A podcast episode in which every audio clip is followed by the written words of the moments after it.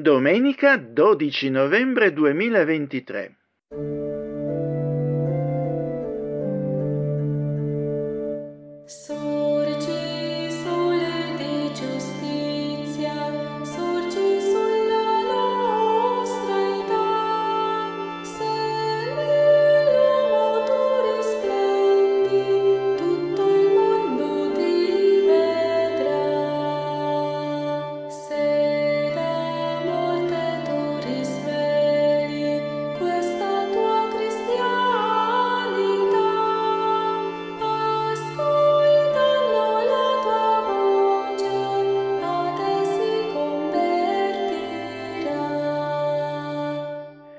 Guerre non sono combattute solo sul terreno, ma sempre di più oggi nel campo cognitivo.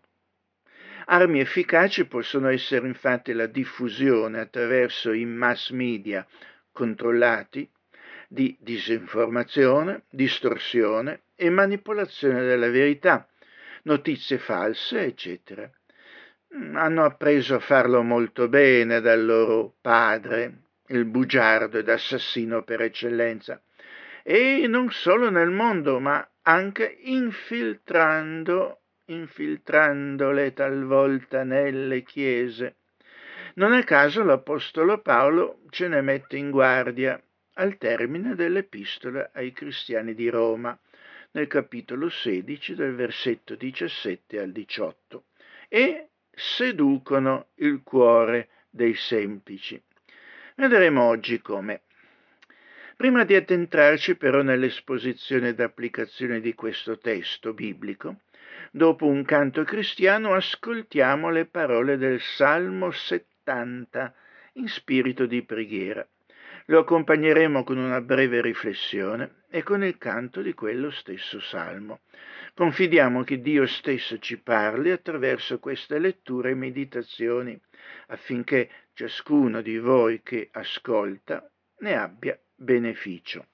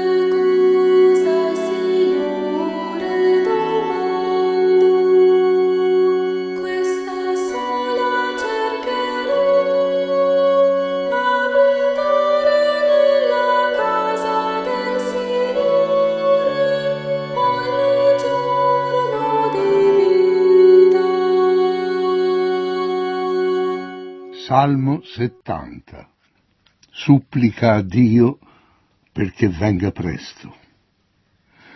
Oh Dio, vieni in mio aiuto. Signore, vieni presto a salvarmi.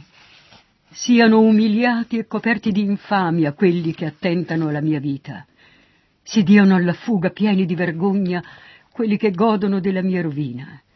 Siano sconvolti e confusi quelli che mi dicono ti sta bene Gioiscano invece e si rallegrino tutti quelli che ti cercano.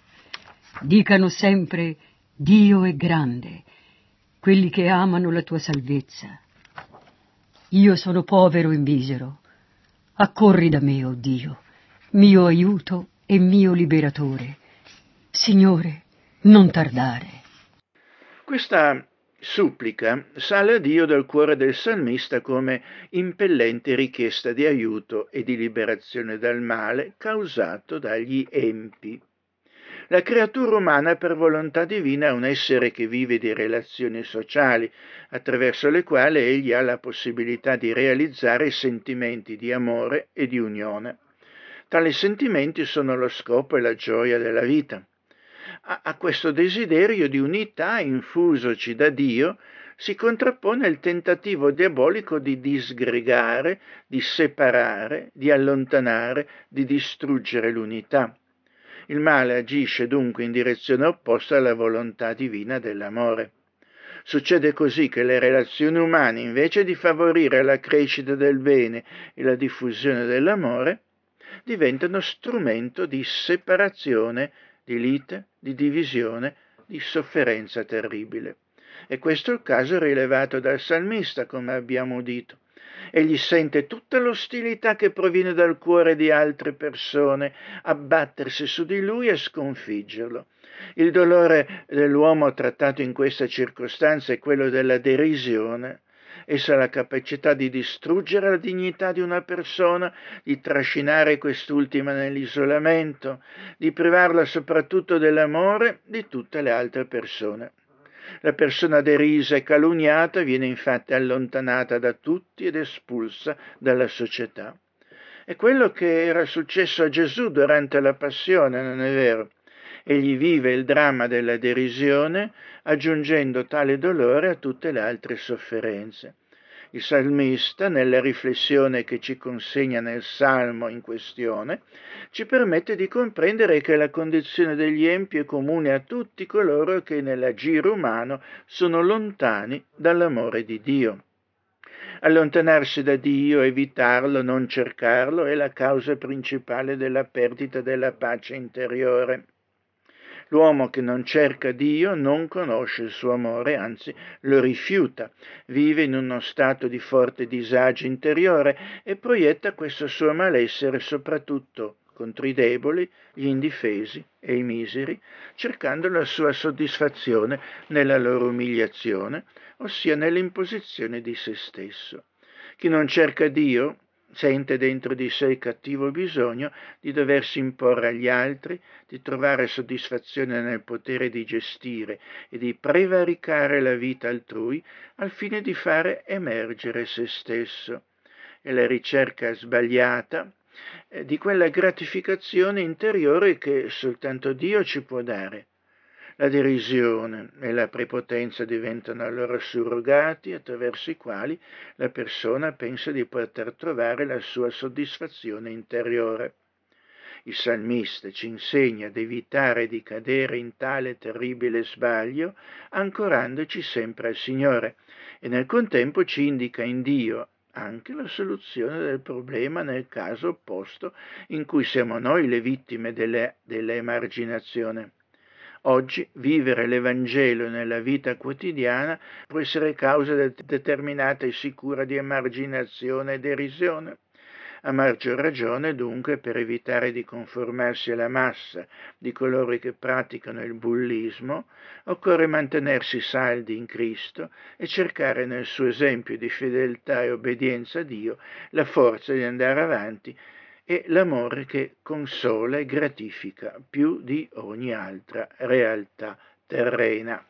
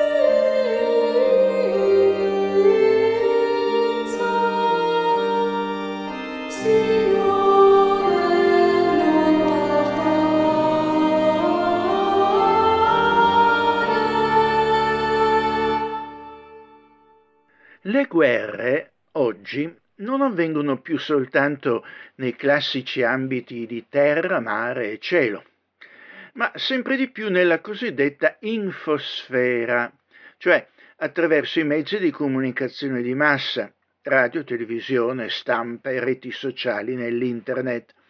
Nazioni o gruppi di potere studiano scientificamente e realizzano strategie per manipolare l'opinione pubblica attraverso notizie false o abilmente distorte, e questo per raggiungere i loro obiettivi e sconfiggere i loro avversari. Per questo scopo si avvalgono di servizi informativi da loro controllati o di loro proprietà, dove giornalisti compiacenti o corrotti operano servendo gli interessi dei loro padroni. Questo è il campo della guerra psicologica e della guerra dell'informazione, che consiste nell'uso pianificato della propaganda e di altre azioni psicologiche allo scopo di influenzare opinioni, emozioni, sentimenti, atteggiamenti e comportamenti della popolazione in modo tale da favorire il raggiungimento degli obiettivi che si intendono conseguire. Siete coscienti voi di tutto questo? Come reagite? Vi credete? Lo rifiutate? Come combattete questo fenomeno? Ecco, nella guerra dell'informazione la questione della verità non ha alcuna importanza importa soltanto comunicare quello che serve, serve al raggiungimento di determinati fini. È classico, il fine giustifica i mezzi. Non si tratta però di un fenomeno moderno, perché eh, nella Bibbia il maestro nell'arte della disinformazione, che è bugiardo e assassino per definizione, lo troviamo già in azione nel giardino dell'Eden, eh, a diffondere le sue verità o le sue cosiddette verità. E i figli di tale padre imparano sempre molto bene da lui. Rammentate nel libro della Genesi al capitolo 3, Ora il serpente era il più astuto di tutti gli animali dei campi che l'Eterno aveva fatto ed esso disse alla donna, come? Dio vi ha detto non mangiate del frutto di tutti gli alberi nel giardino? A queste pseudo verità Adamo ed Eva, mm, persuasi dai ragionamenti ingannevoli, vi credono perché eh, l'auspicabile fine che prospetta eh, sembra loro convenire maggiormente. La manipolazione dunque ha successo, vengono sviati, separati da Dio e rovinati. Il termine stesso Satana significa letteralmente colui che divide, perché da sempre, attraverso la menzogna, si propone di causare divisioni, promuovere il peccato e tentare di separare gli esseri umani da Dio. Indubbiamente Satana continua ad essere particolarmente attivo, soprattutto nell'ambito dello stesso movimento cristiano, per sviare i credenti dalla verità rivelata e rovinarli, tentando di vanificare l'annuncio dell'Evangelo. Di questo era ben cosciente l'Apostolo Paolo, che al termine della sua lettera ai cristiani di Roma mette loro e noi in guardia, in guardia da falsi fratelli che, insinuandosi a diverso titolo nelle comunità cristiane, diffondono con pretesti vari idee non conformi alla rivelazione biblica, quella che troviamo esposta nella Bibbia, rivelazione che è stata ricevuta una volta per sempre e che rimane normativa per ogni cristiano.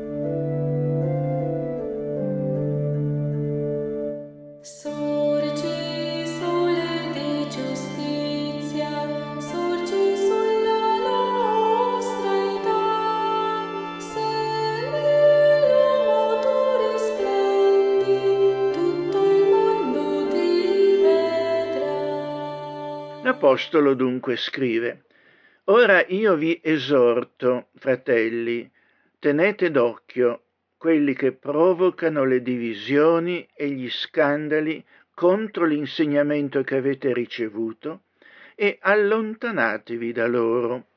Costoro infatti non servono il nostro Signore Gesù Cristo, ma il proprio ventre, e con dolce lusinghiero parlare seducono il cuore dei semplici. Questo in Romani capitolo 16 versetti 17 e 18. È il testo sul quale ci soffermiamo oggi. Esaminiamolo. Ecco, abbiamo un avvertimento qui. Paolo dice, ora io vi esorto non si tratta eh, semplicemente di una raccomandazione rivolta ai cristiani, ma appunto di un ammonimento, un accorato appello, un monito che li mette in guardia da una reale evenienza. Partendo dalla comunità di, cristiana di Efeso, egli pure aveva detto ai responsabili di questa comunità, badate a voi stessi e a tutto il gregge in mezzo al quale lo Spirito Santo vi ha costituiti vescovi, per pascere la Chiesa di Dio, la quale egli ha acquistata con il proprio sangue.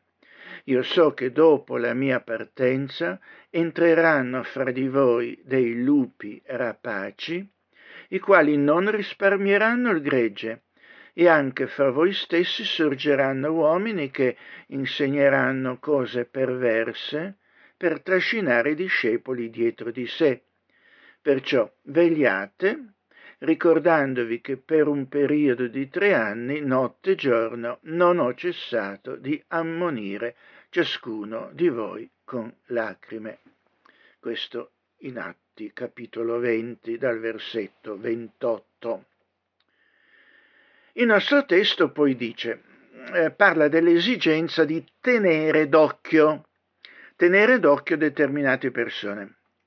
Nell'originale questo vuol dire guardarsi da certe persone, quindi eh, metterle in guardia, vigilare, avere gli occhi sempre aperti e addosso a chi arriva con intenzioni che presto si rivelano ostili e malvagie.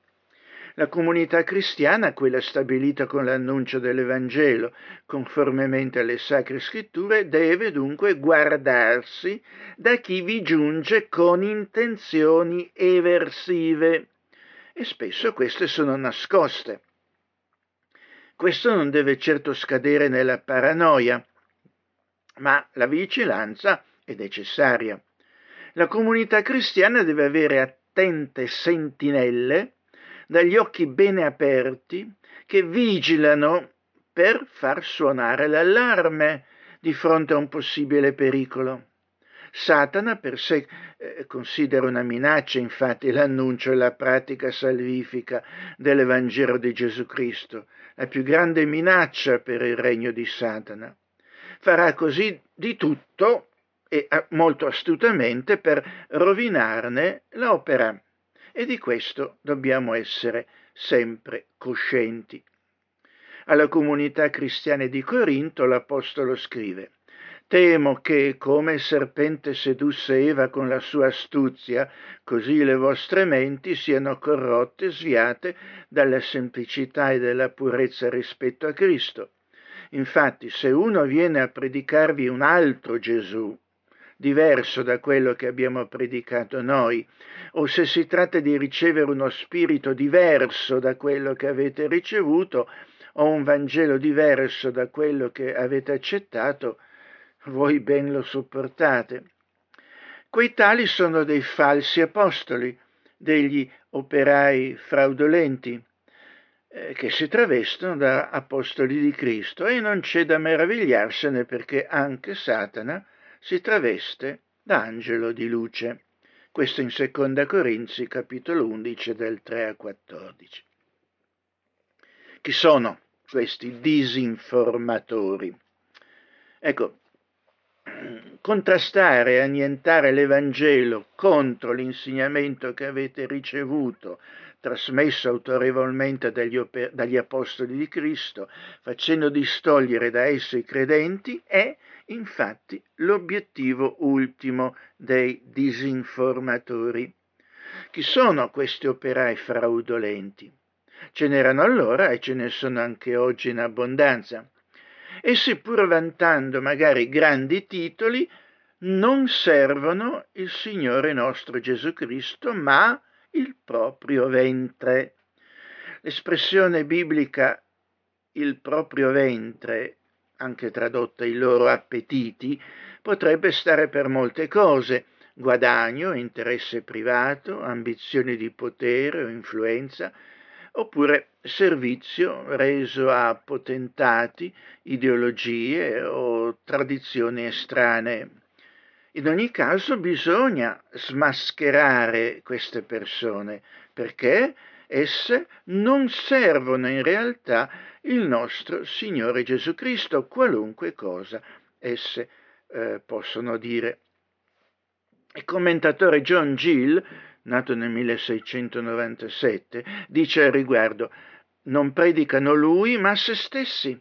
Non cercano le cose di Cristo, il suo onore, la sua gloria, la diffusione del suo Evangelo e l'ampliamento del suo regno e dei suoi interessi, cercano le proprie cose, l'onore e gli applausi mondani, la ricchezza e la grandezza, cercano di piacere agli uomini e perciò non sono servi di Cristo hanno trascurato le dottrine della giustizia e della pace, da cui scaturisce la gioia nello Spirito Santo e quindi in queste cose spirituali non servono Cristo.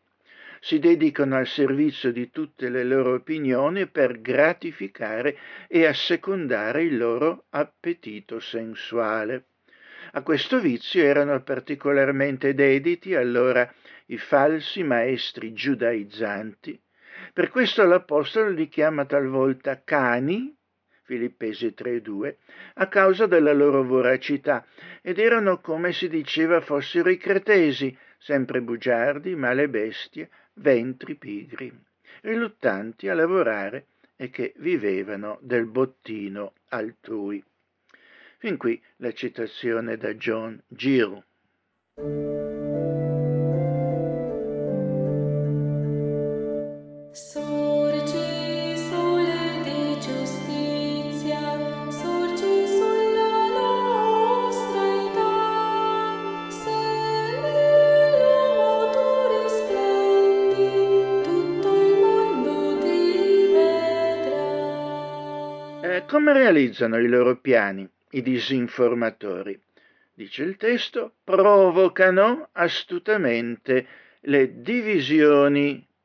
secondo la classica strategia del divide ed impera, il futile dissenso. Creano fazioni inutili, prive di fondamento, come pure scandali. Il termine scandalo indica nella Bibbia generalmente qualcosa che fa inciampare dal cammino della fede, un laccio per intrappolare, sedurre una persona e trascinarla nell'errore o nel peccato. Giovanni Calvino scrive a questo riguardo, ecco un'esortazione dalla quale tutte le chiese hanno spesso bisogno di essere stimolate, perché i ministri di Satana sono sempre pronti a cogliere l'occasione per disturbare il regno di Cristo e tentano di disturbare in due modi. Infatti o seminano discordia, allontanando gli animi degli uomini dall'unità della verità, oppure causano scandali, allontanando gli uomini dall'amore dell'Evangelo. Il primo, il primo, male si realizza quando la verità di Dio si mescola con nuovi dogmi ideati dagli uomini e quest'ultima avviene quando mediante varie arti viene resa odiosa e spregevole. Perciò l'Apostolo ordina a tutti coloro che hanno fatto l'una o l'altra di queste due cose di essere osservati affinché non ingannino e catturino gli incauti. Né senza motivo richiedeva questa attenzione da parte dei fedeli. Infatti accade spesso per nostra negligenza o per mancanza di cura che tali uomini malvagi facciano un grave danno alla Chiesa prima di essere contrastati e si insinuano anche con sorprendente astuzia allo scopo di fare del male, a meno che non siano attentamente sorvegliati. Fin qui la citazione di Giovanni Calvino.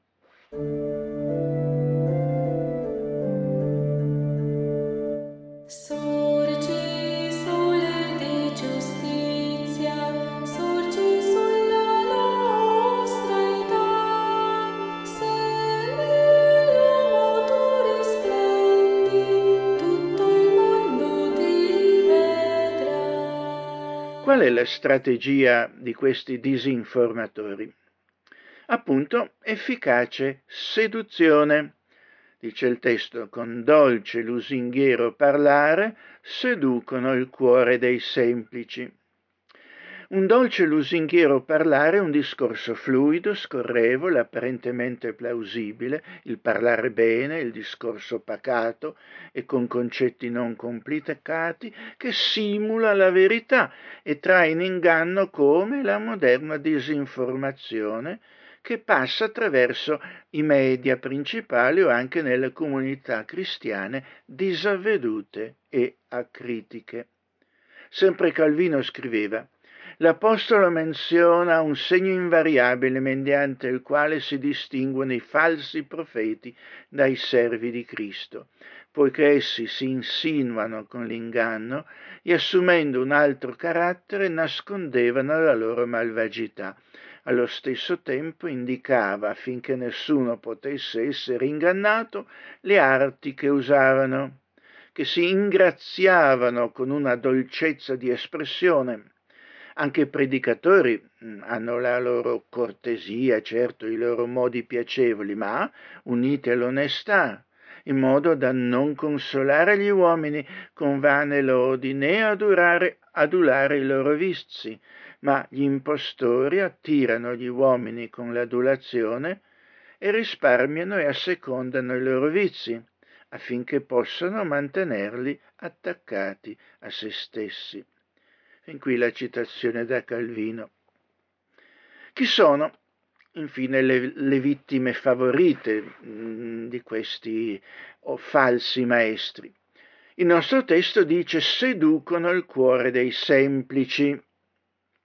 Il termine originale per persona semplice è akakos in greco cioè privo di malizia, senza astuzia e frode, che si fida di tutti, che non teme il male degli altri, ignaro, innocente, ingenuo. potrebbe essere il ritratto di una persona certo desiderabile, del carattere amabile e positivo, ma talvolta è anche questa persona disavveduta e con scarso discernimento. Già nell'Antico Testamento è scritto l'ingenuo crede tutto quello che si dice, ma l'uomo prudente bada ai suoi passi. Proverbi 14. Come pure, fino a quando ingenui amare, amerete l'ingenuità? Proverbi 1.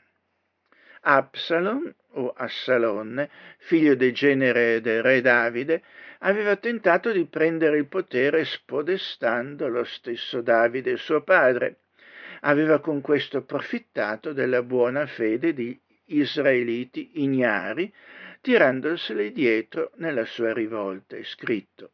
Con Absalom partirono da Gerusalemme duecento uomini, i quali, essendo stati invitati, partirono in tutta la loro semplicità, senza sapere nulla. Seconda Samuele 15 e 11. È vero che una persona ripiena d'amore cristiano è descritta come colui che, o colei che non si comporta in modo sconveniente, non cerca il proprio interesse, non si inasprisce, non sospetta il male. Soprattutto, certo, è il Signore Gesù stesso ad essere descritto come santo, innocente, immacolato, separato dai peccatori. Fintanto che ci troviamo però in questo mondo decaduto, dobbiamo fare molta attenzione molta attenzione a chi ci sta attorno, perché viviamo nel contesto di quello che la scrittura chiama un secolo malvagio. Anche la comunità cristiana, benché essa sia chiamata ad essere l'ambito in cui i credenti sono sulla via della santificazione, essi rimangono al tempo stesso giusti e peccatori, e come abbiamo già visto vi potrebbero ben essere nella comunità cristiana dei falsi fratelli, che sono lì per motivazioni discutibili, eh, non giuste e persino una, la loro presenza potrebbe essere proditoria e destinata proprio a rovinare la comunità, coscienti o meno che siano di questo. La semplicità deve sempre essere accompagnata dall'accortezza di una comunità cristiana che vigila su se stessa. È il compito dei suoi pastori e anziani, ma non solo loro.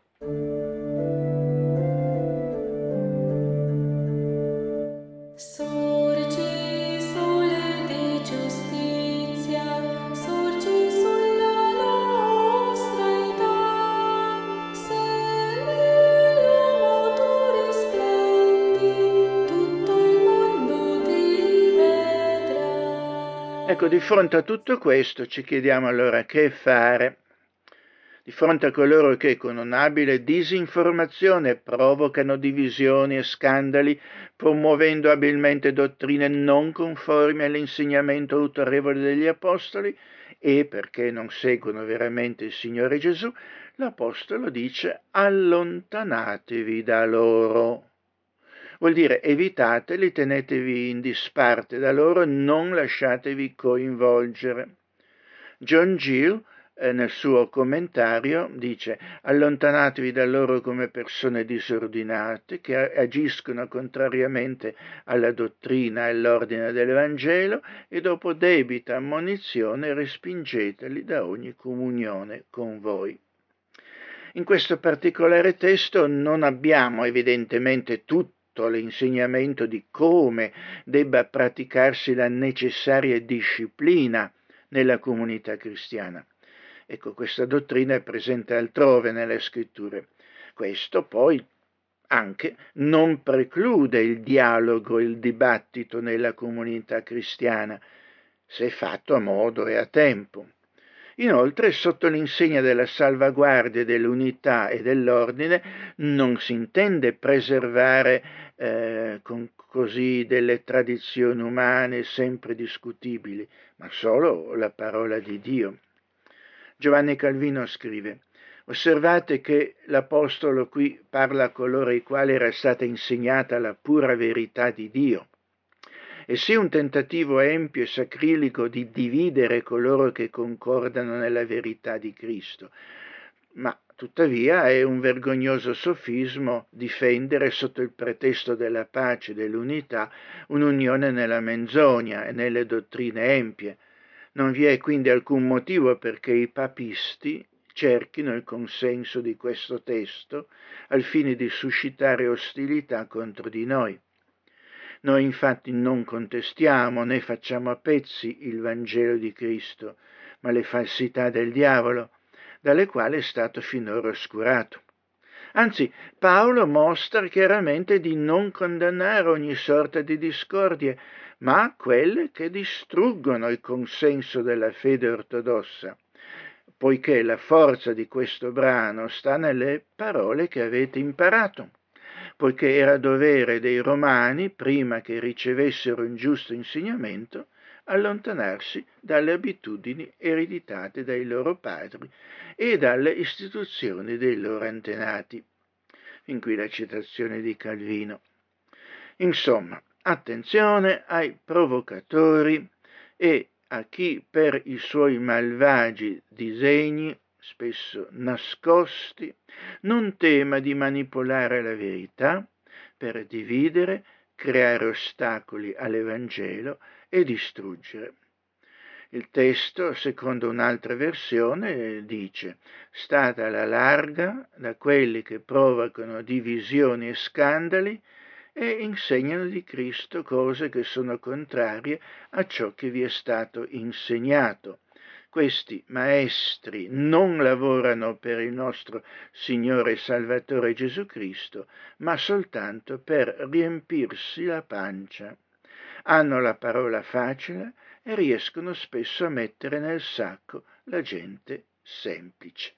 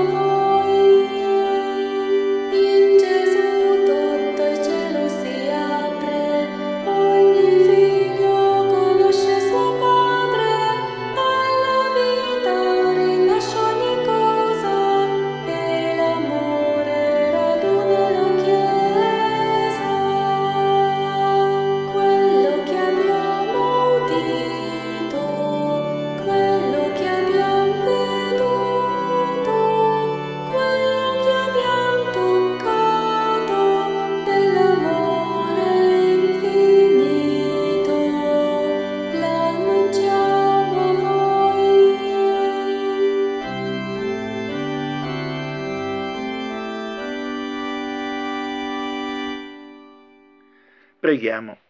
Padre d'amore, rende efficace mediante il tuo Spirito Santo l'Evangelo che abbiamo udito e la comunione con te e con i fratelli e sorelle che tu ci hai donato in quest'ora.